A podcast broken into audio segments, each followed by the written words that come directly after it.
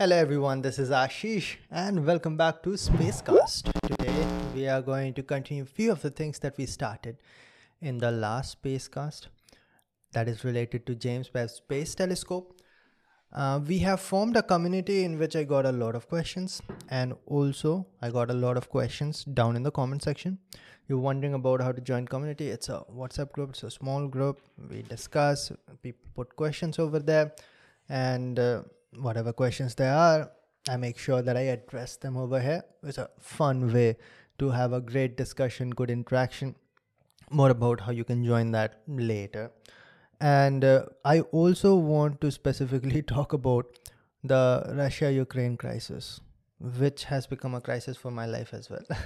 Because, see, sometimes I regret highly that I studied World War Two so much. I shouldn't have, because now it has made me paranoid.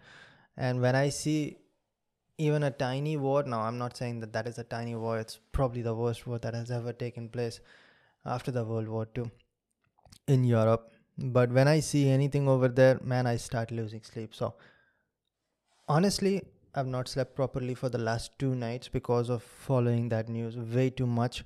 So it's not, not even like I've been following that to let you know or tell, tell you a few things about it. It's probably more than I should have, but I'm going to talk about it nonetheless. At the end, maybe give you an idea like what is actually happening and how how is the deep history of Europe attached to it. Uh, but first we are going to start with James Webb Space Telescope. So in the last one, we basically talked about why do we need this telescope and uh, its comparison to Hubble telescope, and also we talked about its trajectory, like close to one month of journey that it had, the majority part, and uh, where it is right now, where we are going to continue where we left off. Then I want to talk about the propulsion in it after I talk about the telescope itself, and then finally I guess a good place to give you a good idea would be what is Lagrange point, or what are these Lagrange points, what is L two, why is it over there. To a huge extent I tried to explain in the last one as well why it is exactly over there, but we are going to do a better job elaborating over here, and uh, combined all these two episodes will give you sufficient idea about what is James Webb Space Telescope all about.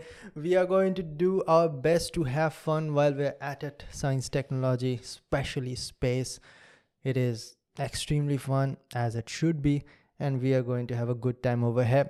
If you're new over here, this is a podcast on space science and technology. We discuss about these uh, cutting edge technologies on a regular basis, now more regular than ever. You can see it two weeks consecutively, and I plan on continuing it further.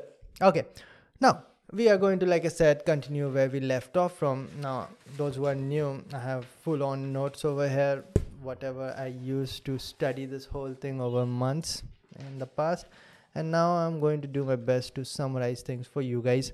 So it reached its final destination twenty-nine days after its launch, if I'm not wrong, close to twenty-third or twenty-fourth of January, now depending on which part of the world you are at. Now, right now, it is cooling down. Now, James Webb Space Telescope, much like Russia-Ukraine crisis, I kept on going through a lot of content. And a lot of NASA scientists have done a great job coming out in public trying to explain a lot of things. Now, a specific question came to one of the engineers, and the question was, that why is it cooling down and why is it taking so much time for it to cool down?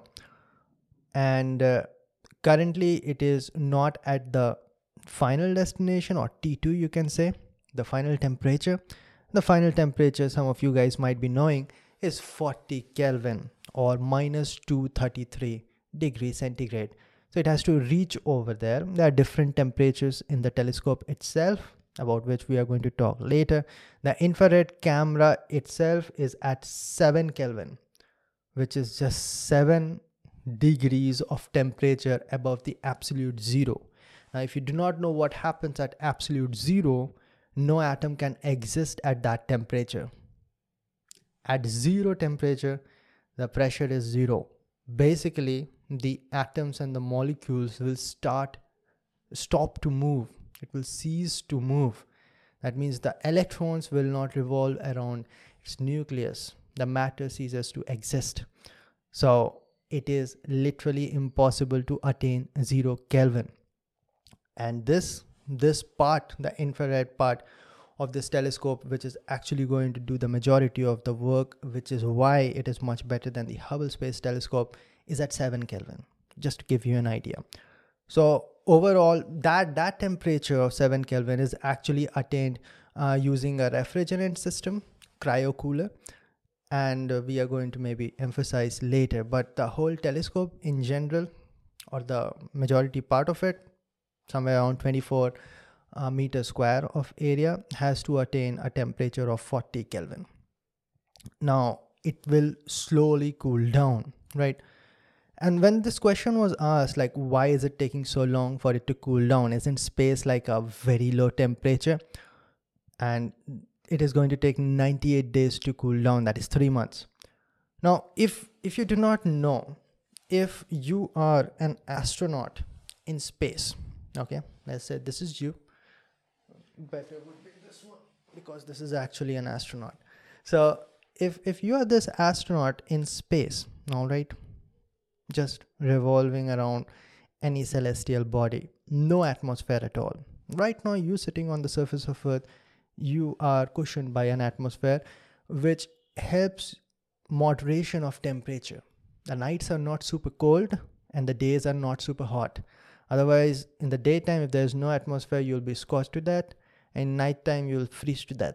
All right. So atmosphere prevents instantaneous escape of heat and instantaneous raise of temperature. So it's like a cushion. Think of it like a flywheel.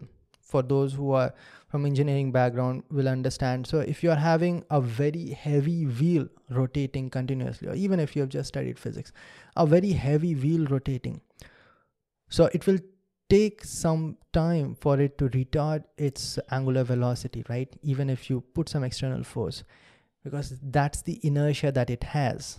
A revolving body will try to continue on revolving if it is initially revolving. It is kind of the Newton's uh, uh, first law applied in rotary motions, right? Okay, so flywheel does that when, when let us say a flywheel attached to an internal combustion engine, when there's a combustion stroke, all of a sudden the flywheel's velocity will increase because that's where the power is generated. And then in the other strokes, other three strokes, there's no power generated. So if there's no flywheel, we would have a fluctuation of speed. Like your car will like, like that. It will all of a sudden go very fast and then it will slow down, right? So in a similar manner, atmosphere acts like a flywheel for you so that the temperatures do not fluctuate a lot. Now, this astronaut in the space does not have an atmosphere. So what will happen, let us say sun is in this direction, then the radiation heat will hit this astronaut on this side. So its temperature on this side will increase. This is the radiation heat exchange. It is going to be in between the bodies, right? And the other side, on the other hand, will not have any temperature change, or it will be at the temperature of space. So this astronaut right now, if it is not wearing this suit, is going to have one side freezing and the other side burning out, right? So in a similar manner, your James Webb Space Telescope is like an astronaut without an atmosphere. And that is why we are going to need a sunshield. Now, for you to get an idea, the two sides of J W S T are at following temperature. One side facing the sun is going to be at eighty-three degrees centigrade.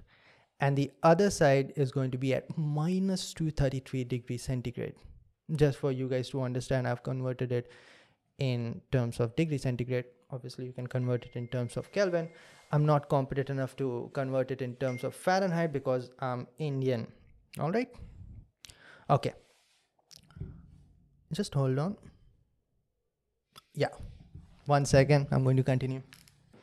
All right. Sorry about that. But then again, not so sorry, because this is like a conversation. A one hour long podcast cannot go without interruptions. If it is going, it is very artificial. So this is how life goes, right? Okay.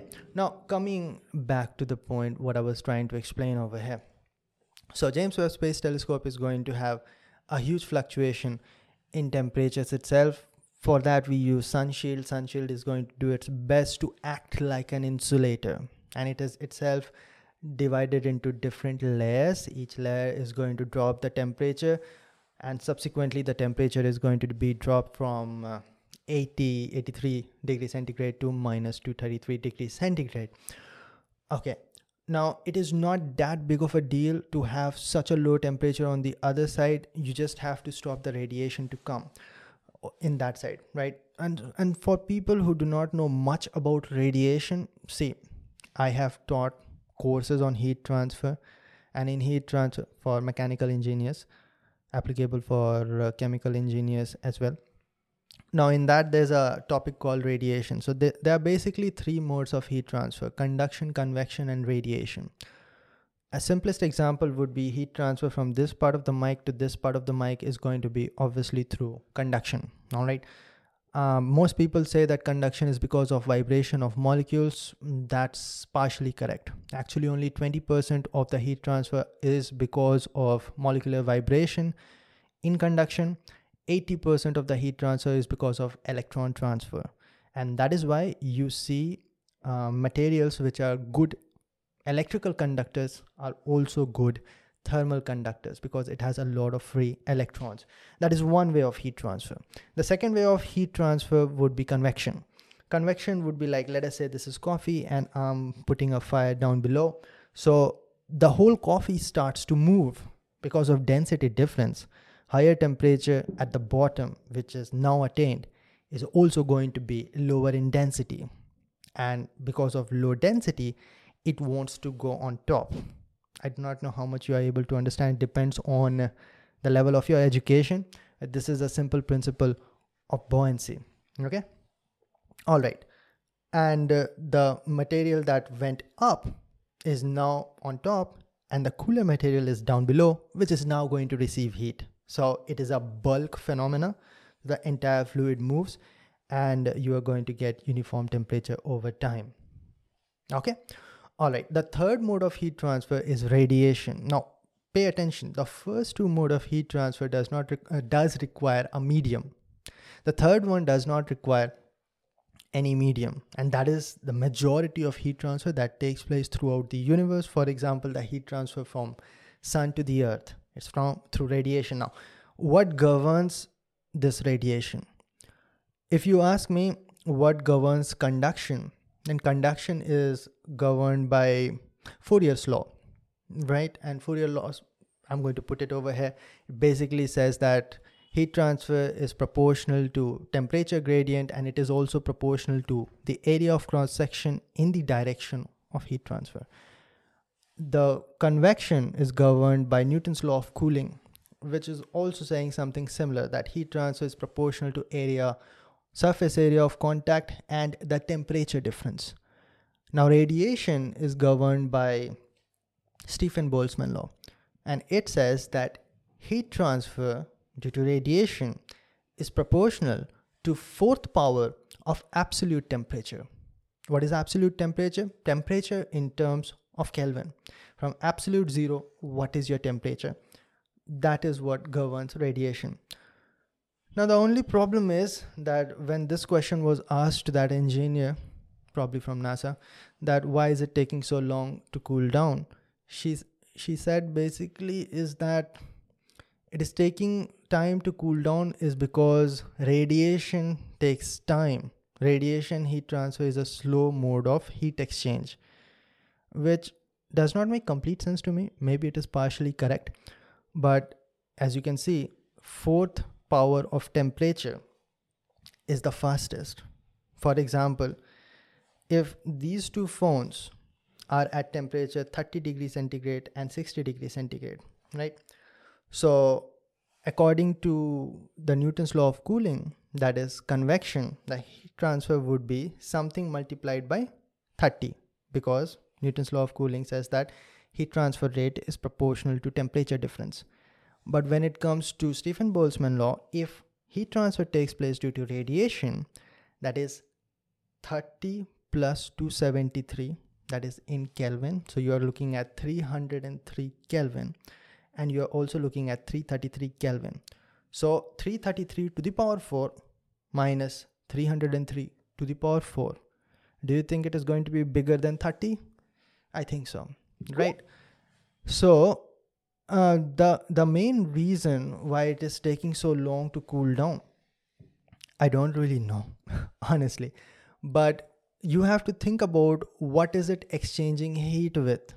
So if there is another body nearby, then there will be like T one and T two, right?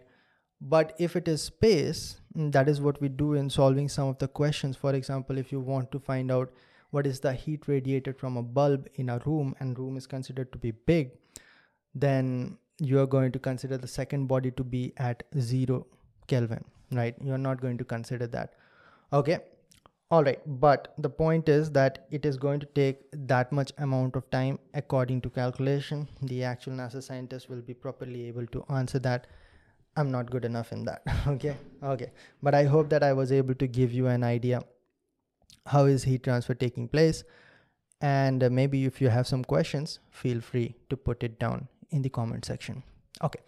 Now, after that, it will take few more months for it to get sanctioned. Even after the proper desirable temperature has been attained, it will be sanctioned somewhere close to June, when it will be able to start doing some science missions. Now, at this point, I would take a time, take some time to answer a few of the questions that were put in the community.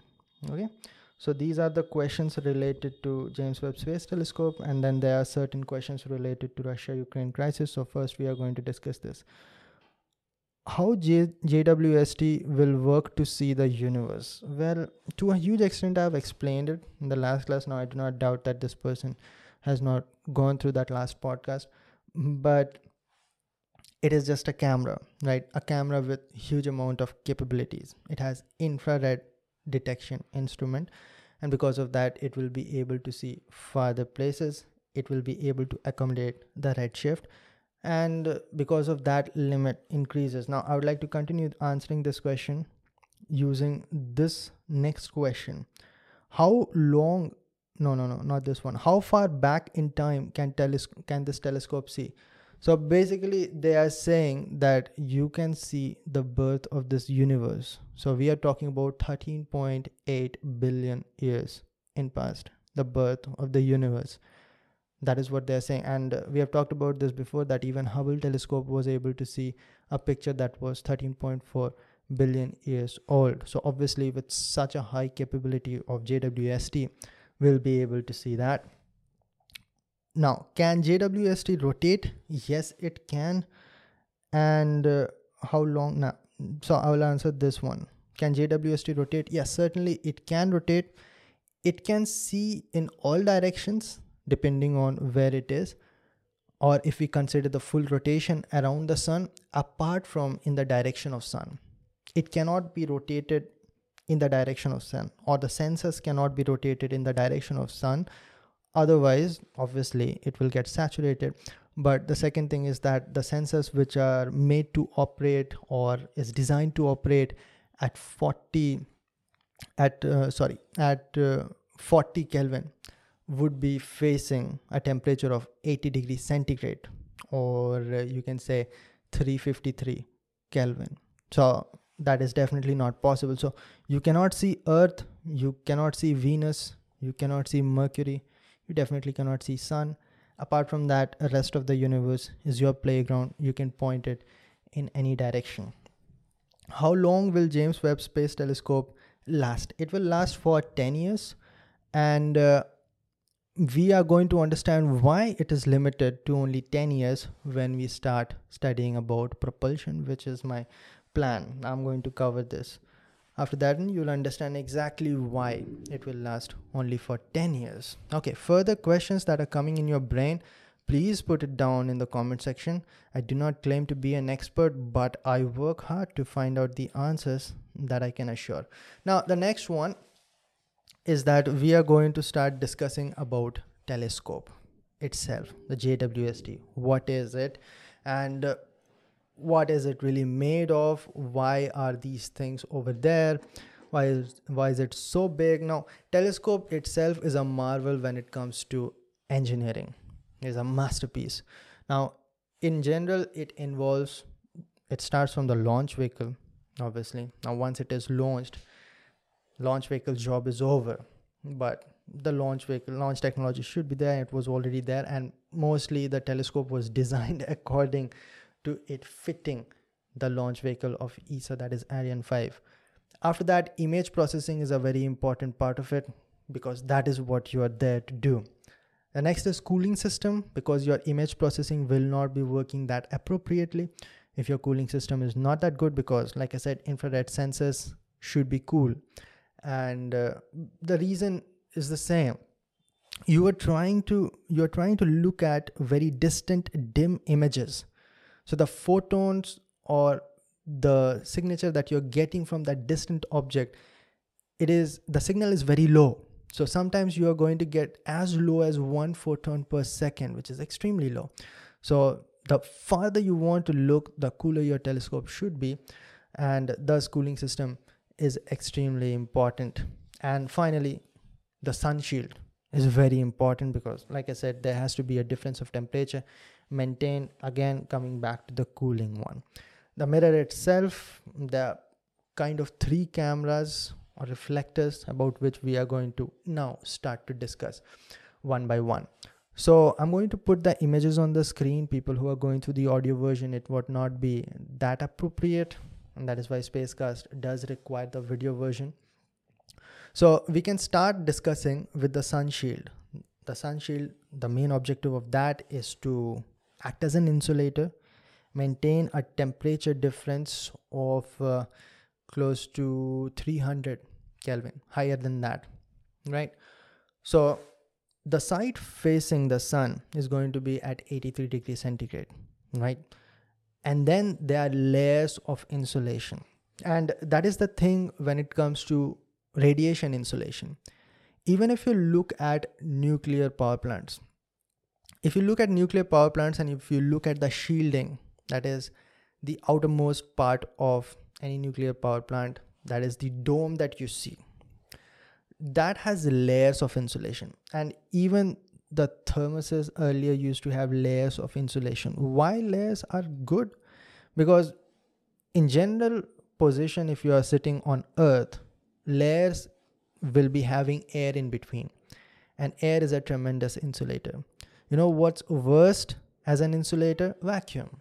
And that is why new age thermoses have vacuum in between two layers. They have like all the air sucked out, and vacuum is going to act as uh, as the best insulator that you can have. No other material will be able to do so.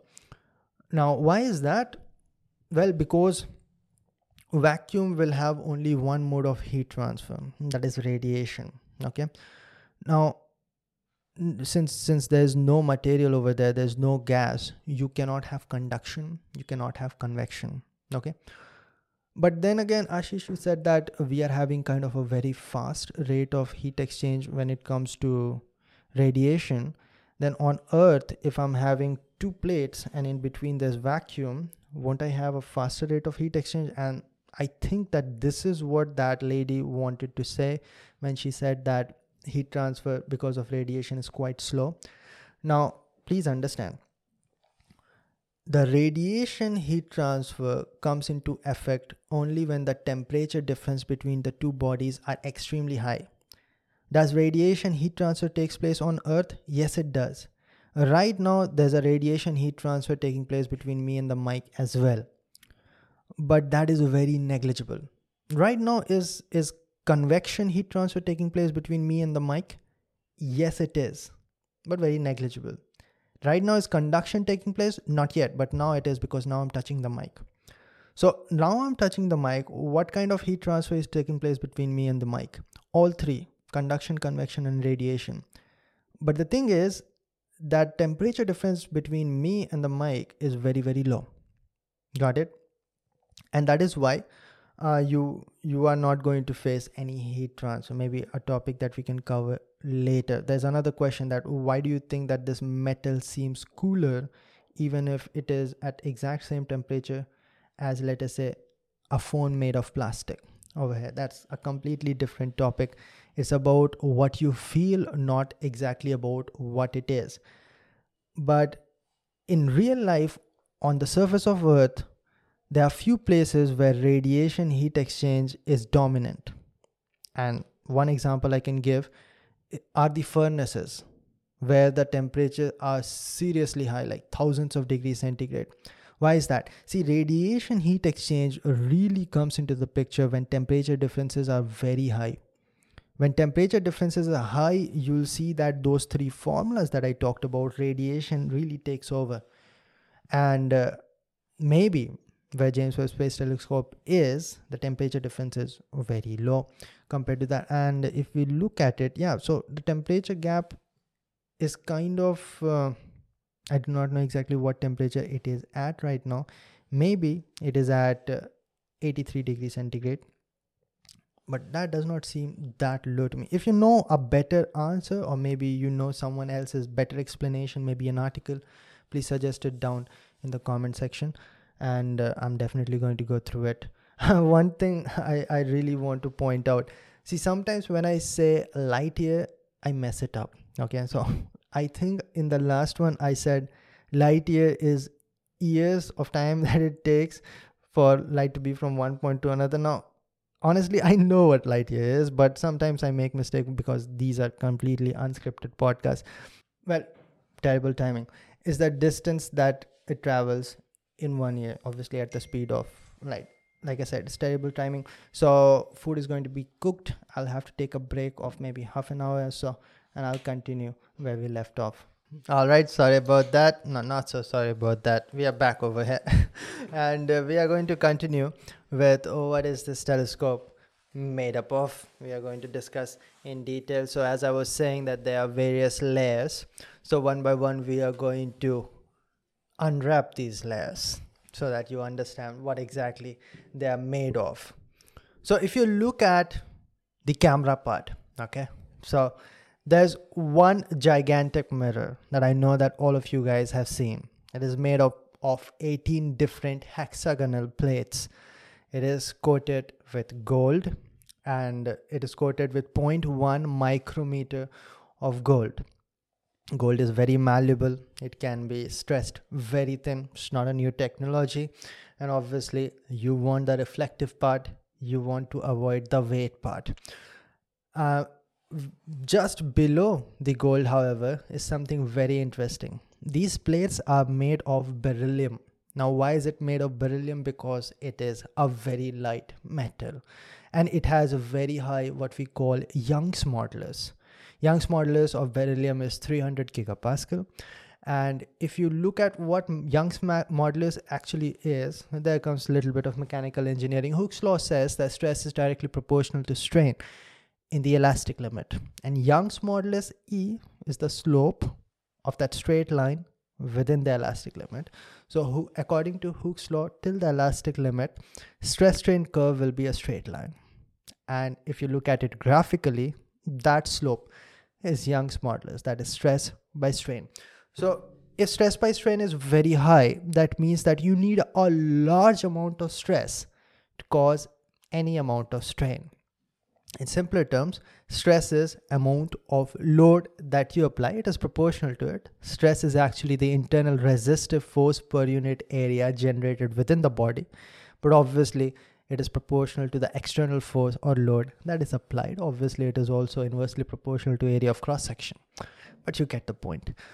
So, a high amount of stress is required to be generated within a body to create a very tiny amount of strain. Strain basically is change of length. If you look at the formula, strain's formula is change in length divided by original length. So in proportionality with the original length, how much is the change in length, or basically you can understand the deformation. So if Young's modulus is very high, the material is difficult to be deformed. So you are going to have a stable geometry of these mirrors. So there are eighteen of these. All are beryllium plates, and all are coated with zero point one micrometer of gold. Why gold specifically? Now, obviously, gold is a good reflector, but better reflectors are there. For example, what you have in silver, right? But gold is a great reflector in infrared region. So if you look at the graph, which I'm going to put right now on the screen, then you'll see that a huge amount of stability is present when it comes to gold, when it comes to infrared region.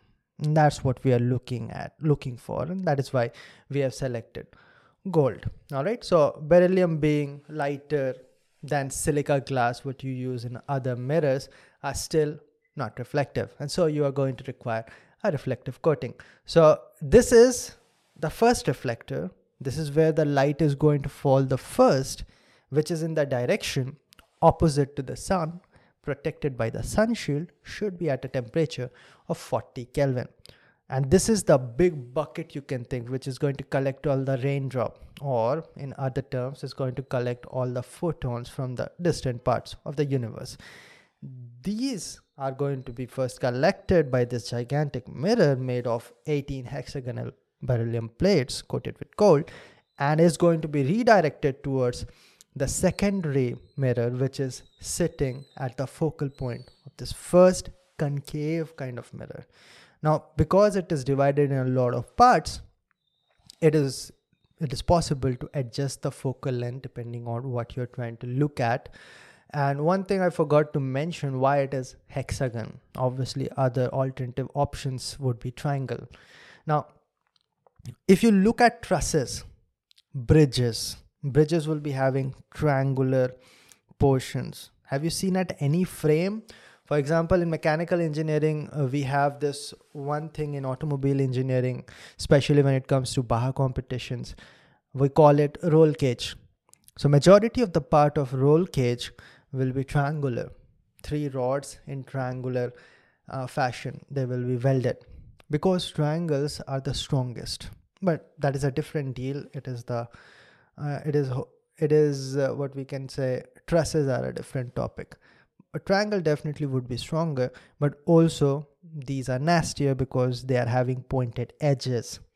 So the largest angle that you, that you can expect out of triangle, a genuine triangle, would be close to ninety degrees. Obviously, there are obtuse triangles as well, but then again, its area of cross-section becomes smaller and smaller, and you're looking at a flat piece of material. But hexagons, it is possible to go for a larger angle, and ultimately they settle down. Obviously, nobody knows exactly, other than the NASA scientists, what were the actual conclusion or calculations, but I can do my best to explain it in terms of simple science and engineering. So this is the first layer in terms of you looking from the side of the camera. Okay. Now let us do this one thing for you guys to understand properly. We are going to consider that the sun shield is on left and the sun is on the leftmost part and the camera is on the rightmost part. So from now on, when I say left and right, this is what I mean. Obviously in space, there's no left and right, but this is how our conventions are going to go. So if you start from the left part, now this one is going to face the highest amount of temperature, and that is eighty-three degrees centigrade. So it has to be super strong. Now, I know that you must have heard of the material Kapton, and uh, there are in total five different layers. All of them are coated with Kapton. Kapton is transparent, but then again, it again has an aluminium coating for it to not be transparent, because if it is transparent, obviously there, there are three things in radiation I'm going to explain quickly. Number one, uh, reflectivity. Transmissivity, number two, and absorptivity. Uh, if a material is transparent, then we are having a high uh, transmissivity. And all of these three are basically fraction of uh, your radiation that is going to, let us say, pass per the total amount of radiation that is falling. So if you're talking about absorptivity, it says that fraction of radiation that is absorbed with respect to the total radiation that fell on that, right? So if transmissivity is very high, then obviously a lot of radiation is going to pass through. So it has to be made opaque. All right. So the first layer, all the five layers are having similar Kapton fashion, but the first layer is a little bit extra special. Now, what is that? It is having an extra silicon coating, which is of zero point zero five millimeter or fifty nanometer. Now, why is this silicon coating there? Obviously, there's no doubt that the first layer is going to be facing the bloodiest time over there to hold the heat. And silicon, what it does over here is that it it it increases, it has high emissivity, and in most of the explanations when you look at it, they're just going to say that because it is having high emissivity, it absorbs most of the heat that is falling on it rather than letting it pass away to the next layers. But what is really coming into play over here is something that we have studied in heat transfer, and it's called Kirchhoff's law. Now, according to Kirchhoff's law, for thermal equilibrium, once the equilibrium has been attained, emissivity is equal to absorptivity. Now, what is emissivity? I'll try not to make it a very theoretical podcast over here. But absorptivity is, like I said, the fraction that is absorbed, right? And whatever is absorbed is not is not going to pass through, because emissivity plus absorptivity plus transmissivity is always equal to one. So increase of one, let us say absorptivity, is definitely going to cause decrease of the other. Okay, but that is the reason they are saying that since uh, silicon has high emissivity, it is going to absorb majority of the heat that is going to fall onto it, because according to Kirchhoff's law, emissivity is equal to absorptivity. There are a lot of conditions and assumptions, but obviously to simplify, we say things in this manner. All right, then the next four layers that we are having, uh, they are going to be of thickness of zero point zero two five millimeters. So that's pretty thin. But I know a lot of people have been comparing it to the thickness of hair and all, but to be honest, this is not a new technology. We have been making a lot of thin coatings for a long time. So this is not something extremely new, but I just wanted to let you know. Now, each layer is designed in a way that the radiation is going to bounce off of two surfaces, the, the space in between two surfaces, the radiation is going to bounce off, and ultimately, according to the design, it is going to bounce away from your infrared sensors. If it goes towards, that might be a problem. So the whole design is obviously extremely complicated, but this is how the sun shield is made. And right on the rightmost part, beyond the fifth uh, fifth shield, we are having the infrared detector detection instrument, which has its own cryo cooler to maintain it at a temperature of seven Kelvin.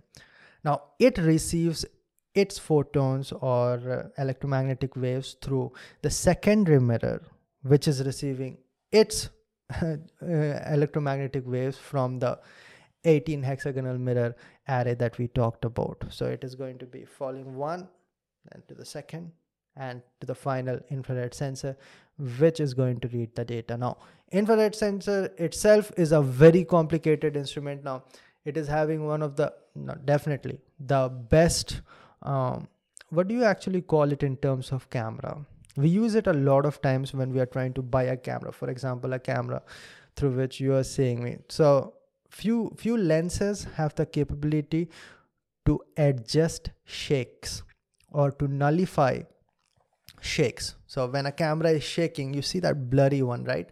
Blurry image, but that is not going to happen if it has that shake adjustment mechanism. I'm going to put the name over here if it comes to me later, but basically, you are not going to get blurry images because of this, and that is a very next level thing. Let me know if you if you want me to discuss that and the cryo cooler in detail, because those are very, very complicated topics, and uh, to a huge extent beyond the scope of today's podcast. Okay, but I can surely do the research and let you know. Another thing that I wanted to explain, that I know for sure that I'm not going to be explaining properly without a board and a marker, is the crazy orbit of the James Webb Space Telescope.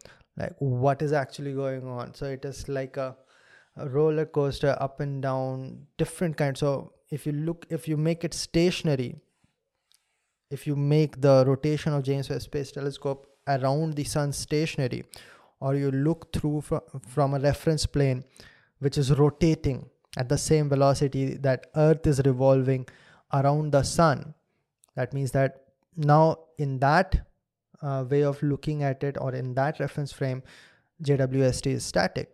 Then it is orbiting nothing.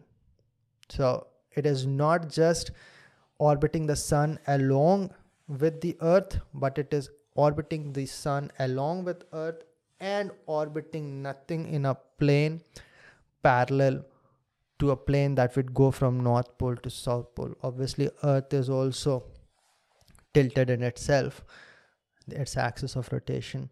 I guess that you got the point.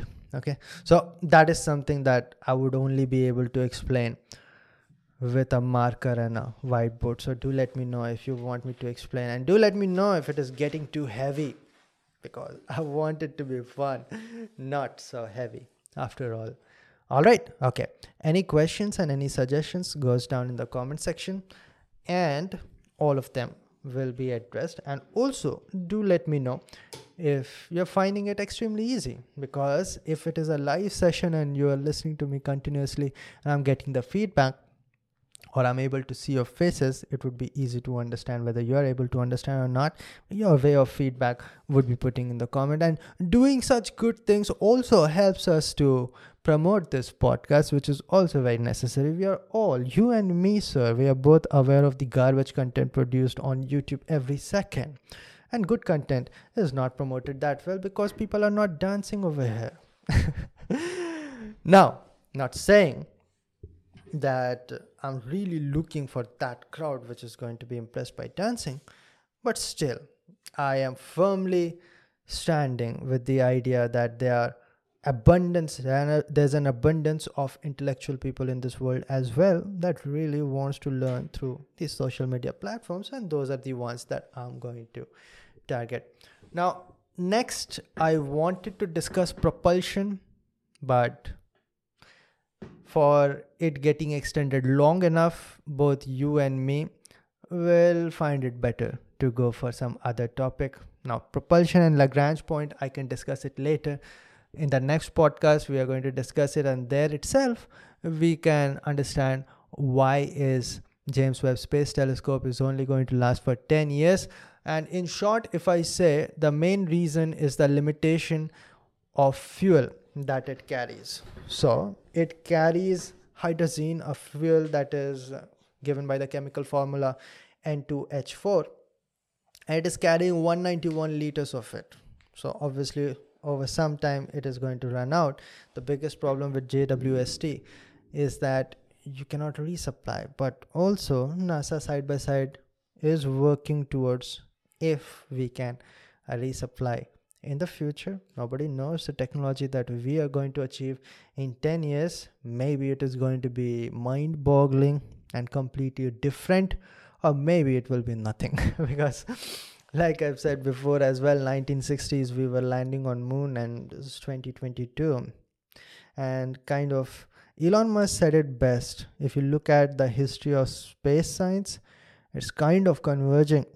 It's kind, it may be the only technology or an only branch of science which is reducing. But then again, I'm seeing the Artemis project taking place properly. Uh, Elon Musk project of landing on Mars itself, the Starship itself is working at a tremendous pace. And on top of that, again, kind of a Cold War starting in between United States and Russia might just boost space technology. Maybe the only good thing that is going to come out of this war. Now, since I've already spoken of it, let us talk about it. And we are going to continue J W S T in the next one. Now, related to this topic, what is going on in Russia and Ukraine, definitely people should talk about it. Now, uh, we had seen the problem of Afghanistan before, okay? Afghanistan was never a peaceful place. And uh, when U S troops left Afghanistan quite recently, we saw massacres, we saw people trying to jump on plane, literally they would hang over the wings of the plane if they could to escape that place. We have seen the footage. It's terrible. It's kind of sad. And uh, that happened. It's terrible. Few, I think it's almost a year now. We have seen the Israel-Palestine crisis as well. Rocket launches working and people dying. And places getting bombed. Civilizations getting bombed. There's nothing worse than that. But this one just might top it all. The, the Russia-Ukraine crisis. Now, I do not know how long you've been following me or if you even follow Talk in Fire podcast, but around a year ago, me and Komal talked about the Russia-Ukraine problem of what happened in two thousand fourteen because we were seeing tensions last year as well. You'll have to look way back, at least till two thousand fourteen, uh, where Russia annexed Crimea, and that's the beginning of all the problems. Not only the Crimea part. Now I'm going to be showing the maps on the screen. Actually, maps are in my head, but it might not be for you, so you might take a look at screen every now and then to understand what I'm referring to. So Russia annexed the Crimea part, which is the southernmost part of Ukraine. It is strategically very important, and uh, after the current government at that time, that is Viktor Yanukovych's government, was overthrown by a revolution because he was anti-NATO. Uh, he was removed. Uh, Russia gave him the asylum, and new pro-NATO party was established over there, and Russia did not like it, not one bit. And so he took over Crimea, which is also not as simple as you think. It's not a bombardment and running over a country and slaughtering people and just taking it over. Uh, it took it very, very step by step. All right. So Crimea first declared itself independent, and then Russia took it over. In a very similar manner, in the same year, two thousand fourteen, uh, the Donbass region, that is Luhansk and Donetsk, which is the easternmost part of Ukraine, was was start it started to be led by separatists. Separatists basically meaning that they want to walk away from Ukraine. They are pro-Russian. And in general, if you look at the demographic of Ukraine, it is super twisted. Kind of very similar to uh, what you saw in Israel-Palestine. When there are different ethnic people or different languages, there's almost always a problem. So if you look at Ukraine's map, and I'm going to use few of the maps used by a professor who gave a speech at Chicago University, and the lecture's name is "Why is Ukraine the Fault of West?" All right, and I just searched him so that I can give the name of him, John Messim- Messimer, probably. I cannot pronounce this properly. Or maybe I did perfectly. Okay, so I'm going to use his maps because I found his maps to be the simplest and the easiest to understand. Okay, so Ukraine is terribly divided amongst the people who speak Russian and the people who speak the Ukrainian language. The East naturally are pro, pro-Russian, and the West naturally are pro-NATO or pro-West. And because of these divisions, a lot of time voting took place that you want to join the NATO side or you don't want to join. And naturally, the East voted against joining NATO, the West voted towards. And even in two thousand fourteen election, the Donbass region people did not get to vote. Now, why is that? Because they were fighting a war against the Ukrainians themselves. Now, some people do not know the... Uh, the Donbass region, only one third of that part was actually controlled by the separatists. The rest was still in the control of Ukrainians, all right, the Ukrainian government at that point. Now, what has recently unfolded, and it is unfolding so fast that in the last Spacecast, which was not a week ago, I was just saying that we are at a brink of war, and now it has actually happened. And Uh, today, the date in which it is getting recorded is twenty-sixth of February, and it probably will be published in a day or two. So I don't even know how much things will change by then. Okay, so the first step was to amass military. So initially, Russia just sent troops, one hundred ten thousand men in the border of Russia-Ukraine. And nobody just does it for fun. They do it maybe to show the threat that the other country is in. Or maybe they do it because they actually want to invade. Now, people are so optimistic. Naturally, people are very optimistic. The last thing that they want to believe is that it can happen to them as well, and the war is just going to happen. Okay, so Russia said that we have no intention of invading Ukraine. Some people believed it, some people did not. One set of people which was very adamant in not trusting them was United States. Joe Biden was saying it from the beginning itself, that they are going to invade. They are going to go for a full-scale invasion. They are going to go for Kyiv. Kyiv is the capital of Ukraine. So now that makes a lot of sense, because there's no doubt that there would be a lot of American spies in Russia, and there would be a lot of Russian spies in America, and they are going to get the intel in the best fall, best manner possible. Okay. Now, there's a problem over here. Some people might be wondering, why isn't the West sending their armies in Ukraine? Well, that's because Ukraine is not a part of NATO. That is North Atlantic Treaty Organization, probably. Okay, so in, in two minutes or so, it will be definitely, because I'm going to read it off the internet. Okay, so it is not a member of NATO, so they cannot send troops in. And that is why you were seeing a lot of weapons sent by the West, so that Ukrainian armies will be able to defend themselves. NATO full form, it stands for North Atlantic Treaty Organization. Probably what I said. I tend to forget what I said. Okay. So now what the situation is, is that first of all, the second move was that Russia started sending their troops even in Belarus. Now this is a problem, because Belarus is right above Kyiv.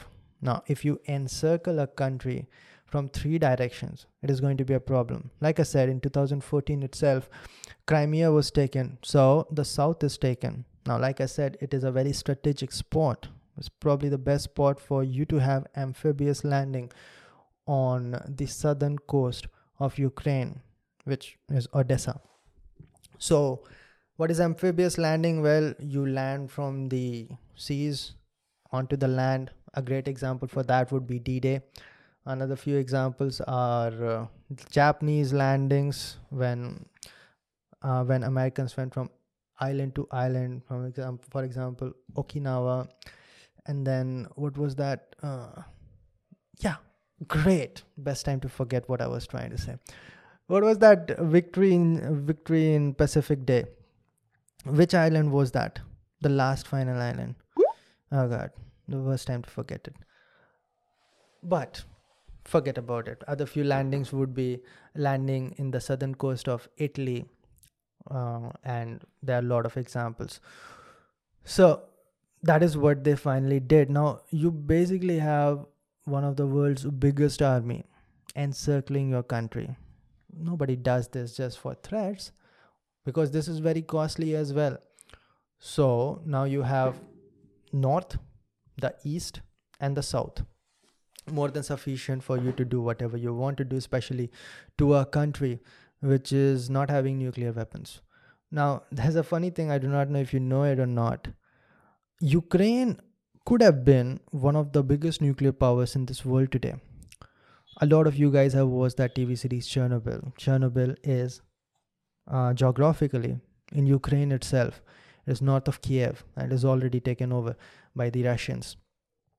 Now, right, Ukraine itself has a space program as well. And the reason for all of this is because Ukraine was a part of U S S R till nineteen ninety-one, until the U S S R disintegrated. So it's the same country, and it is very close to Moscow. So it's it's a part of U S S R. So obviously the technic- technology or the education, it all will develop simultaneously.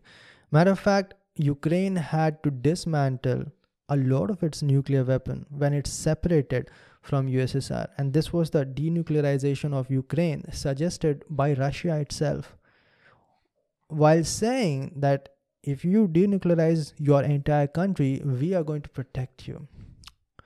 Now, right now, we are saying it's kind of the opposite happening. Now, what is Putin saying? Like, why is it invading? Obviously, you have to justify a war. This is not nineteen forty where you can see, I hate all the Jews, I'm going to kill them all, and we need more land because German population is eighty-five million and we want more space.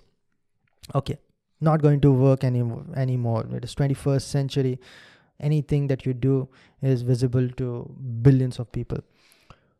So, according to Putin, his statement is that there's genocide going on right now in Ukraine, in Western Ukraine, and uh, there, there are concentration camps, and it is against, against, the genocide is against the ethnic Russians.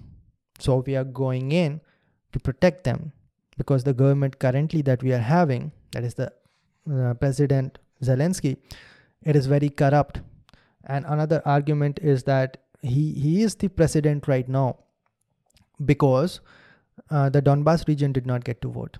This is their statement. This is their narrative. And uh, that is that is the whole propaganda within Russia right now. And if you look at it, Facebook is uh, nullified over there. It is highly selective. I do not know if they have banned or not. Just a few minutes before uh, I started recording, a friend of mine said that they have banned. I'm not sure, but it is obviously highly censored. And in other other regions also, for example, YouTube and all, I'm very sure that it would be censored. They just shut down the office of D W News, which is a German news channel in Russia. They had to just shut it down and return back to Germany. So this is this is the situation that the Europe is right now. And uh, I'm terrified, man. Seriously, a lot of people, especially in India, because we are so far away, might not pay attention towards it. And especially even in America, a lot of people are not paying attention towards it. You do not see it. Uh, you do not see like people like Joe Rogan and all talking about it that seriously. Okay, I do not know what's what's up with Joe Rogan, because nowadays the only thing he talks about is vaccination. That's it. Either for or against something. That's the, that's the only thing that he wants to talk about. But this is this is really a big deal. It's, it's a big deal because we are seeing a full-scale invasion by a superpower, which is a nuclear power, on a country which is its neighboring. And we are seeing intentions of Putin trying to bring the U S S R back.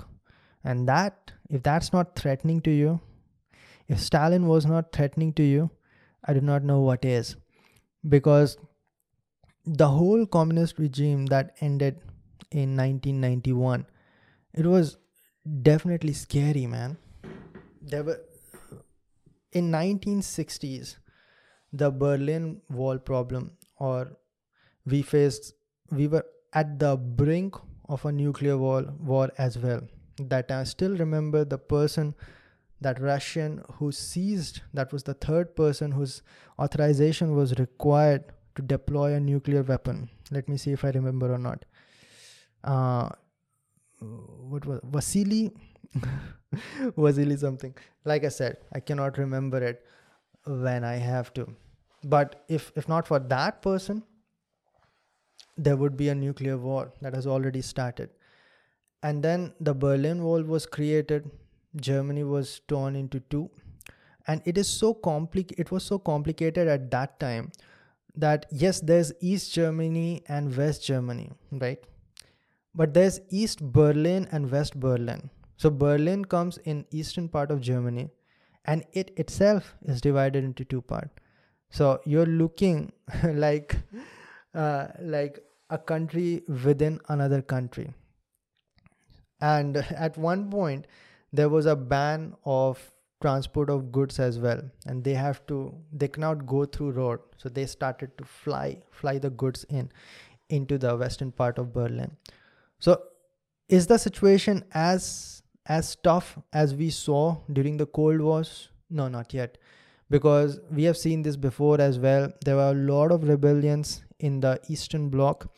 For example, at that time, Eastern Bloc comprised of what we see today as Poland, Czechoslovakia, uh, Estonia, Latvia, Lithuania, Belarus, obviously, and Ukraine.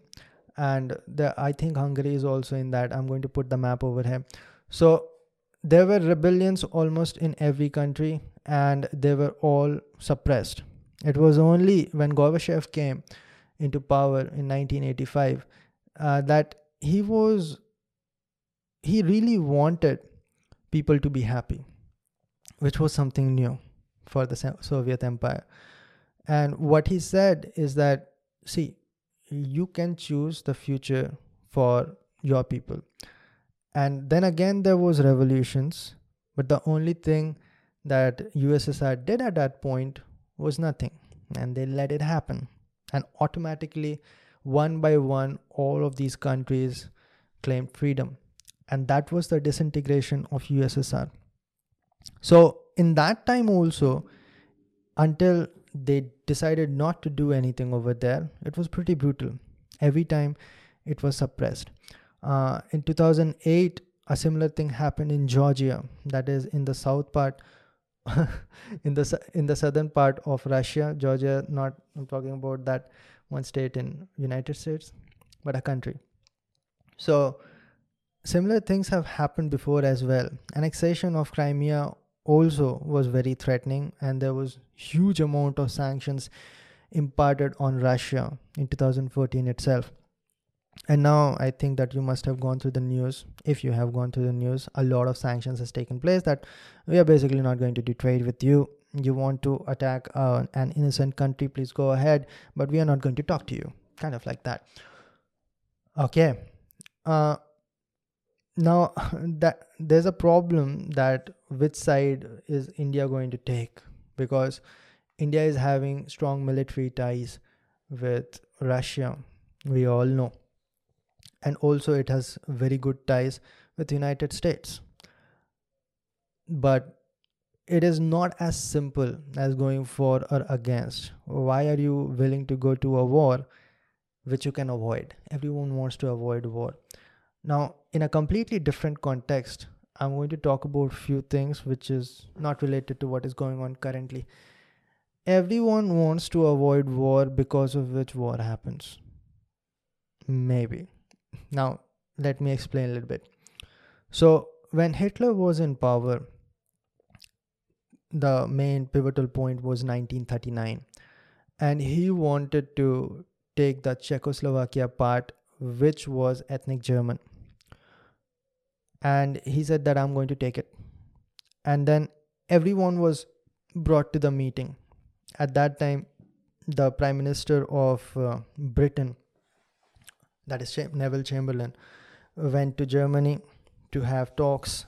Prime Minister of France went over there as well. The only person who was not called was the leader from Czechoslovakia itself. They decided the fate of Czechoslovakia. Now, how did they decide? Well, they decided whether Hitler, if you are going to invade that part of Czechoslovakia, are we going to declare war on you or not?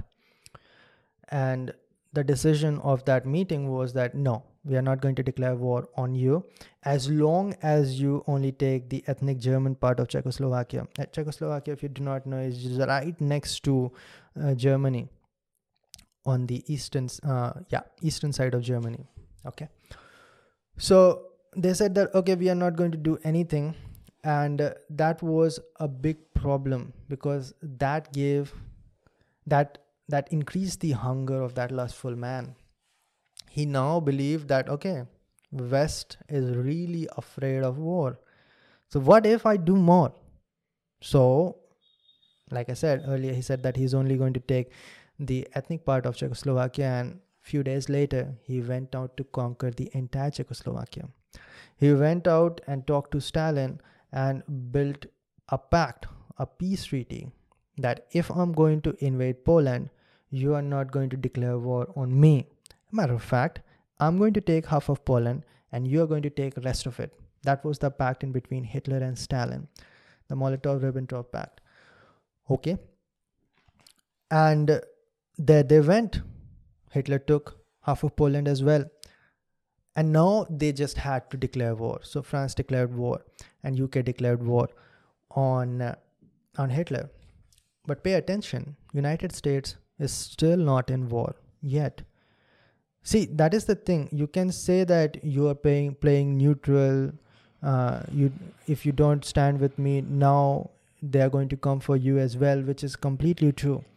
But every country looks for their own safety first. That just might be the reason for gigantic wars to happen.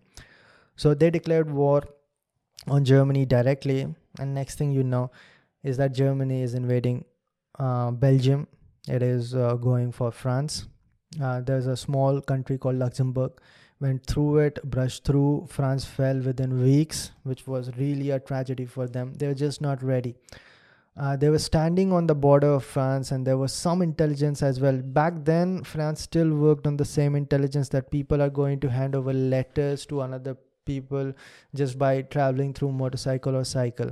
They thought that if we are going to go for radio, it can be intercepted and we can be hacked. Well, did not played out that well for you anyways. So the transportation is too slow anyway. And uh, when they heard that Germany is amassing their troops on the French border, they just said that ah, that's not possible.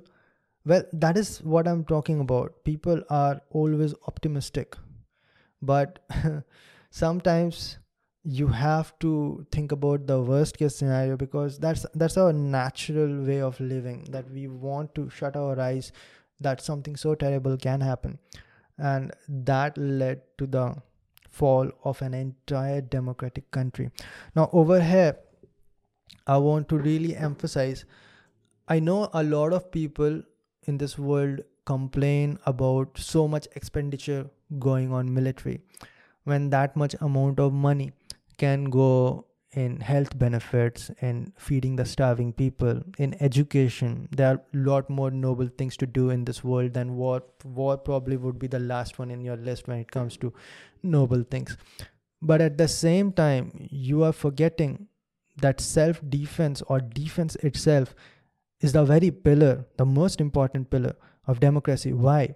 See, your democracy is very beautiful as long as someone outside does not barge in to take it. I do not even know "burge" is a word or not. Maybe I just make it, made it. Purge in to to take take your freedoms, take your rights. So a huge important part of democracy is whether you will be able to defend your way of life or not, and that is why defense has to be strong. You have to be that strong stick if you want to stand firm when everyone else is trying to bend you. And that is the problem that we are seeing right now. Everyone was against India as well when India was trying to build its nuclear weapons. But India knew at that time that looking at the neighbors that we had, well, we have to protect ourselves. Now, everyone will say that don't, don't do this, don't do that. But they are not going to be over there when some other country is attacking you for front. For example, that is the argument of why aren't the West sending, or NATO troops are not being sent to Ukraine right now. Because what we are seeing is a clear-cut invasion, right? But they are going to say that uh, Ukraine is not on paper a member of NATO. So, so some people are going to say that, see, it is your moral, moral obligation to help that country. But you also have to understand that this geopolitics does not work on your moral values or your emotions. You have to understand that. See, you come today, you are going to die in, let us say, one hundred years. When someone else is going to, if, if you start looking at the emotions of people, it is never fixed. And if you are going to send your troops, that means a clear-cut war between two superpowers. And that is huge, and that's probably the next thing that I'm going to discuss, because I've gotten few questions over here. And one of those is that uh, what if World War Three happens? Is it going to wipe out the entire civilization? Well, we are going to discuss that.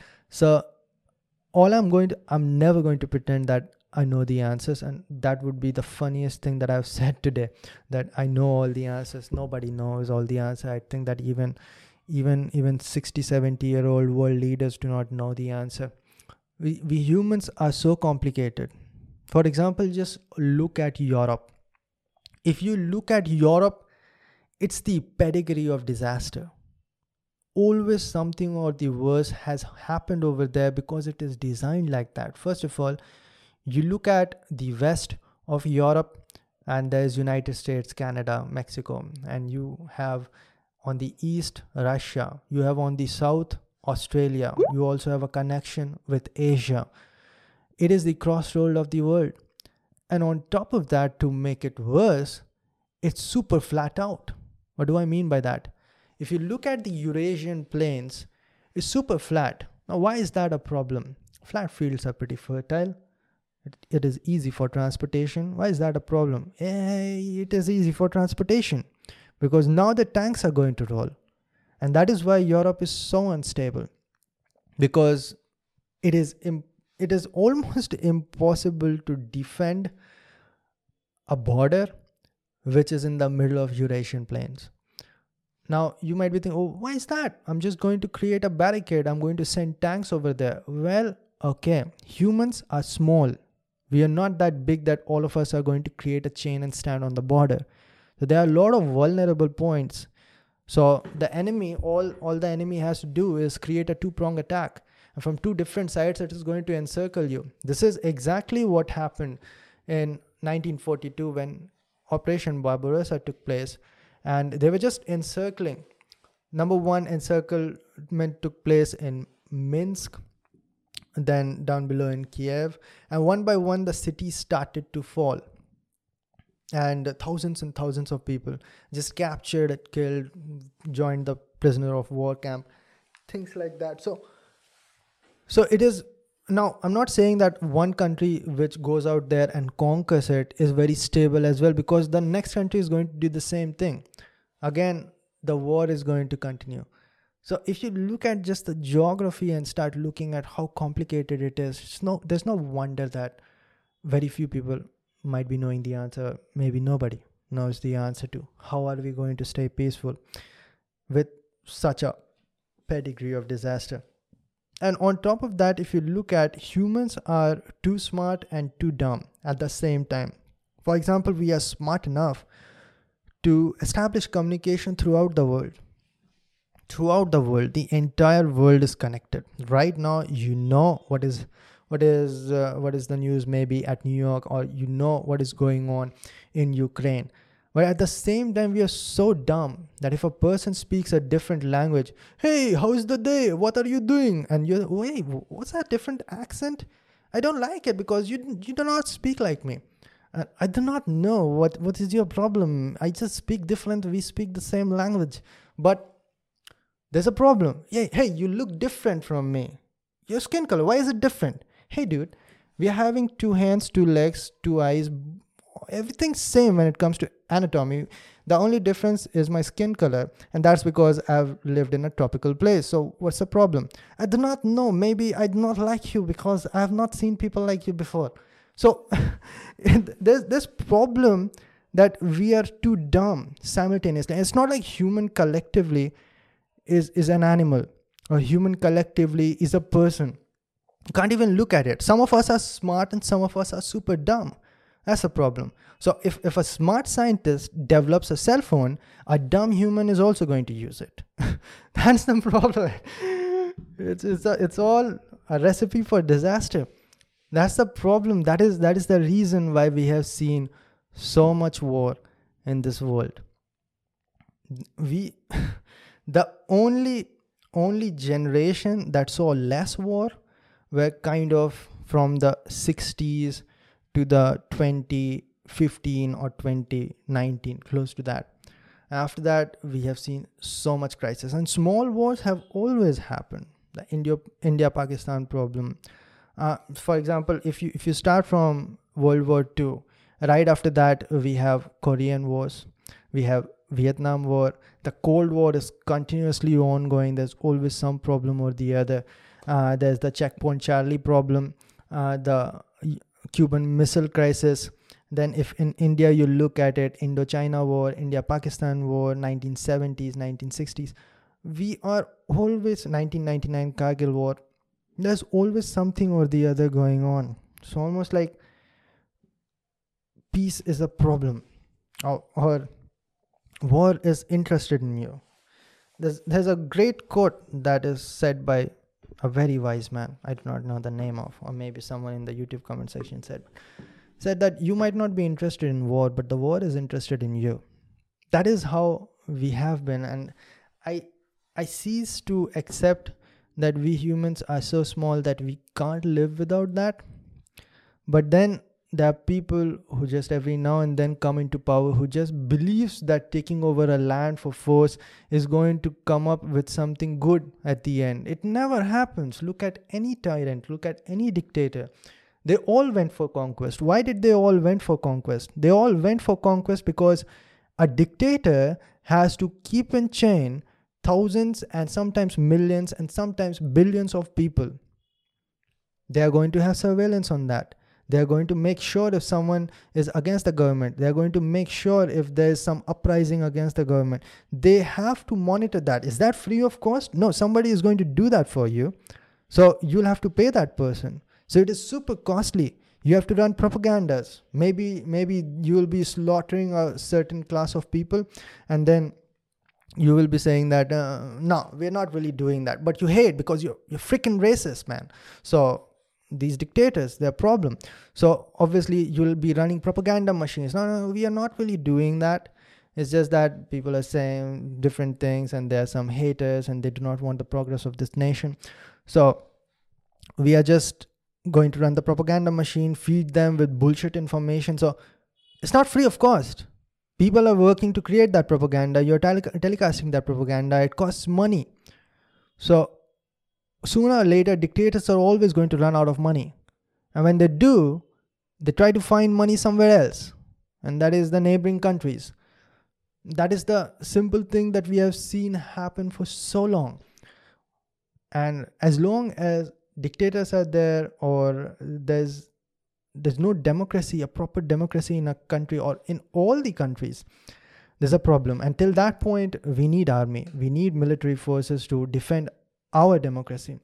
But here's, here's what I want to end it with. I, I started to realize that it went completely in different direction. I don't even remember where I came here from, and I don't even know how long I've been talking about this, but I hope that you have, you have liked it. Ultimately, democracy will win. This is what I believe. It is a machine that is going to continue on expanding. You know why? Because democracy itself stands for demo. That means people, run by the people. That is the problem of dictators. One person cannot manage or control thousands and billions of people. Rather, you have to leave it to the freedom of people. Decide, let them decide wh- how they want to live. And give them the freedom, give them the choice, let them live the way that they want to live. That is the only way for you to have progress. Otherwise, all your uh, resources are going to continue on going and controlling those people. And there's going to be no creativity because those people are not free. The first day I entered Bhabha Atomic Research Center, I still remember there was a gigantic poster of uh, Doctor Homi Bhabha. And down below, there was a quote that said, scientists are to be left free. A person who is not free is never going to be creative. That person is chained. So that person is going to live its entire life thinking about how I escape this chain. Free and safe people will be creative and they are going to increase the standard of living, or they are going to take the humanity to the next step. And that is why ultimately people are going to be free. There might be a lot of bloodshed. There might be a lot of people who would have to suffer. There would be wars. A huge percent of population might die because at the end, when these dictators are pushed to the corner, they are going to do anything to survive. Look at Hitler, what he did in his final hours. He said that every man child uh, alive will be will be defending the country. He said that right now Germans are dying. It is the fault of German people. What the hell? How is it fault of them? You started this war. You are so oblivious that you can't even accept the fact that this is your fault.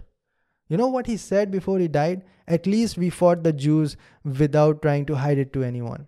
We fought, it, fought them head on. This is the kind of mentality. A dictator will burn its own land just to rule over the ashes. So when a dictator is pushed to a corner, it will do anything. Ultimately, it will not survive. Look at the story or the history of any dictator. Stalin died being the leader of U S S R. But you know how he died? He had brain hemorrhage. And there was no doctor over there alive to treat him, because he was so paranoid that he killed, number one, all his generals and all the top doctors. And when he needed them the most, there was no one. So any kind of uh, autocratic rule is going to perish sooner or later. But unfortunately, we still have huge part of world with the same problem, and you and I are not going to see the entire world free. That is the sad part, but democracy being the machine it is, it is going to do its job. And it's going to have a lot of sacrifices along the way. Free people are going to, already free people have died. And uh, we have seen the numbers as high as millions in World War Two. But somehow we have gotten ourselves better. There are some ups and downs, fluctuations, but I believe that it is going to keep on. If you if you look at it in the long term, it is always going to be better. Sorry for that rant, but uh, I'm going to I'm going to take few questions that were related to uh, this very topic asked by someone. By the way, currently also there's a question by, I do not even know their names because they are saved by numbers. So it would be, yeah, Ashu is putting some questions in the group. And the question that I'm going to discuss right now is from Jayesh. He says that if World War Three happens, uh, happens in coming years, will it wipe out humanity completely? No, it will not wipe out humanity. Now here's a bigger animal than democracy. Humanity itself, it knows how to survive. So it will, it will reduce the population of human beings ridiculously. You might even see like uh, ten thousand, twenty thousand people or five hundred thousand people remaining after full-on nuclear war. But they are going to continue on living. There will be places, for, I th- I'm not going to take the credit because there's a tremendous video on this very topic by Infographics. I recently checked it out. And there it was mentioned that there will be certain places which will be less prone to nuclear nuclear bombs dropping. For example, southern part, South Africa, South South America. Africa is highly vulnerable, you know. During World War Two also, there were a lot of fights over there, mainly in the northern part of Africa because of the oil. But South America is mostly peaceful. There are not, no major wars fought in South America. Uh, Australia was very vulnerable when the Japanese were expanding. Right. Okay. So I think that it will be a disaster. The humanity or our race will go thousands and thousands of years back. Uh, we'll have to reinvent the wheel kind of, but soon we are going to sprout out to the same population. Hopefully not doing the same dumb stuff. But uh, we have come close to nuclear war before also, and thankfully humans were smart enough to understand that this is not going to do any good to anybody. Now looking right now at the number of countries having nuclear weapons, U K has it, France has it, United States has it, North Korea has it, um, uh, Russia has it, obviously India has it, Pakistan has it, so many countries having nuclear weapons. I do not think anybody is gutsy enough or even stupid enough to do it, because everyone is going to condemn that one person who started it all. Now, the first two atomic bombs were dropped, were the first atomic bombs of the history of mankind. That was the that was the first nuclear power that we have ever seen, even before the nuclear power plants. That was Hiroshima and Nagasaki. And after that, nobody has dared ever dropping nuclear weapons. And like I said, things have become worse before as well, where people were able to restrain themselves. When we see the full-on U S S R against the United States, proxy fights going on in Vietnam, North, uh, North and South Korea, and a lot of other places as well. United States has their nuclear weapons in Turkey pointed. Sorry, battery exhausted. I just realized that this has been going on for a long time.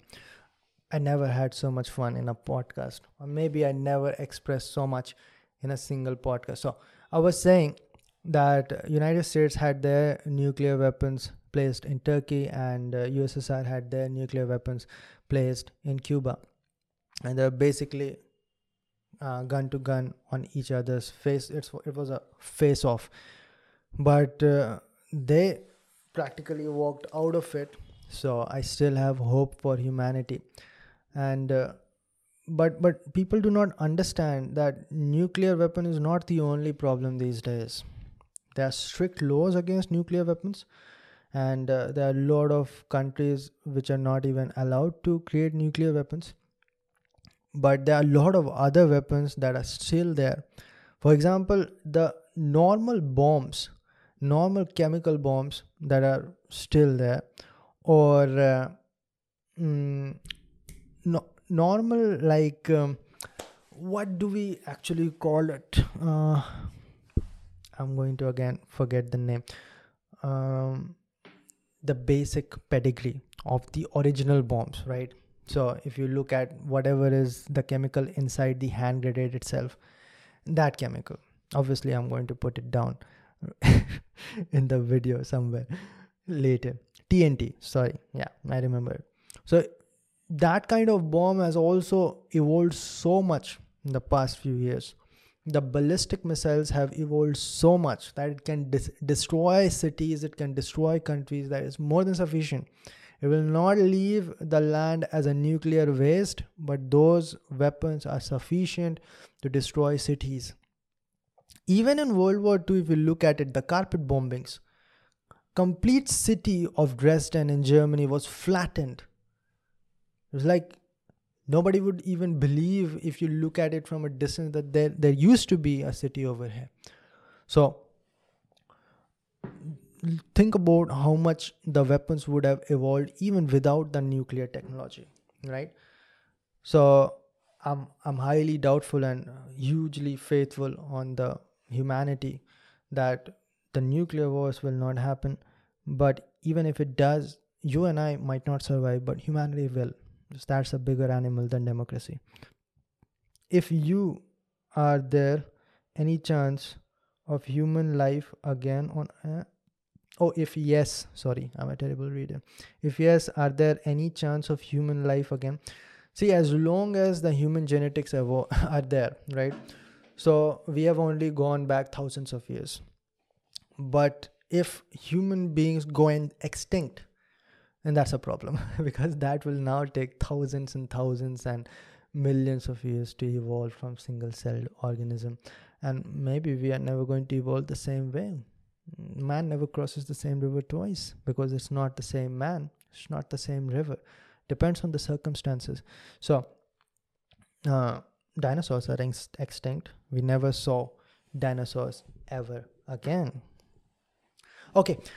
Now, I think that that would be more than sufficient. Um, I'm highly, highly impressed.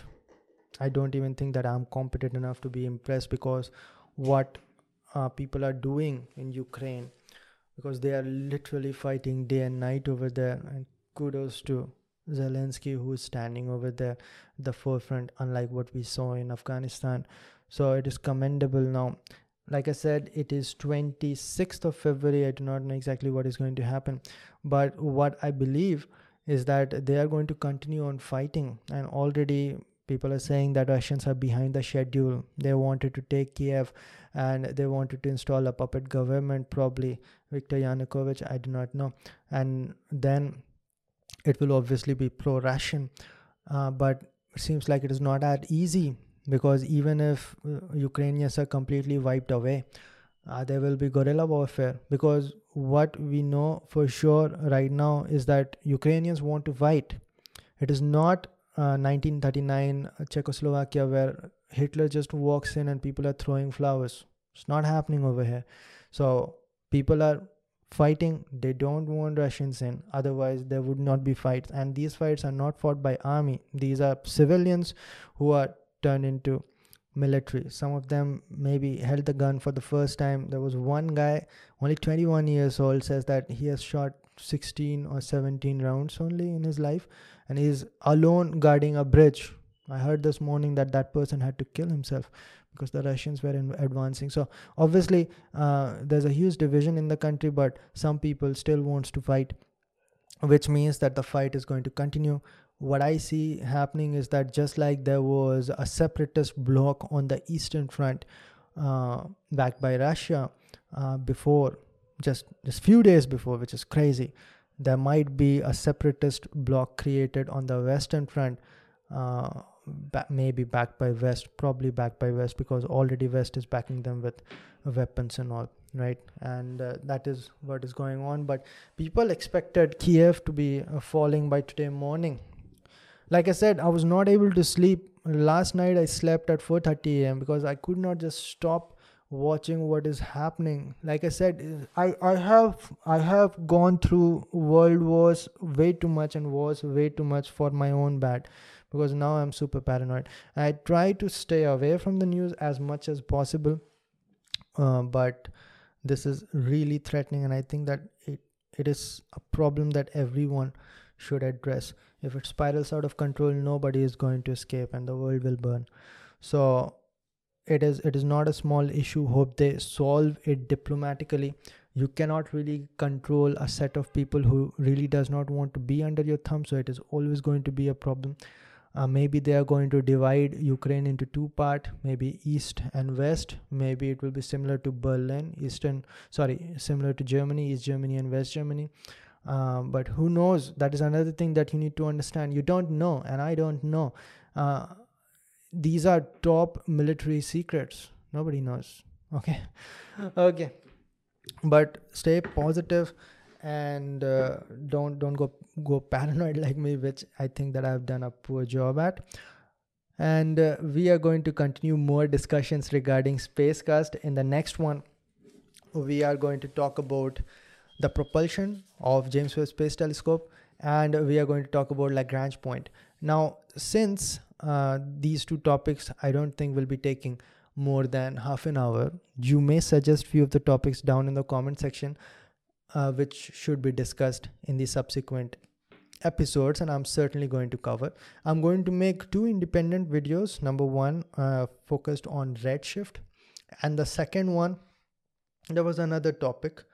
There was something, there's there's a there's a person named Global Feed who donated some money in the live. I never asked for it, but that person did and put a question in one of my live sessions. So I'm going to answer that in the next one, maybe through a video or so. But I want more topic, and after James Webb Space Telescope, there's been a lot of spacecraft stuff, and there's been a lot of orbital mechanics, there's been a lot of astrophysics. Maybe we can walk back into propulsion and uh, maybe heavy lift launch vehicles. We have to pay attention towards the Artemis project and uh, the Starship. Those are building up, and we certainly need to pay attention over there. And uh, that's about it, guys. Uh, you are a great support to me, and Spacecast, I'm in total love with it. If you are in love with it, you are very, very much similar to me, because it's not only one-sided. It's not like you are in love with what I've created. It's something that is created with I'm, which I'm in love with, and you're in love with. So we love them together. It's kind of a threesome. Now, we are going to end it, guys. See all of you in the next one. Till then, bye. Well, that's about it for the podcast, guys. I hope you enjoyed it. Most likely you did, especially because you reached the end. The video version of the same podcast will be available on my YouTube channel named Ashish Ranjan under the same name. All the important information will be available down in the description box. Thanks for listening, and I'll see all of you in the next one.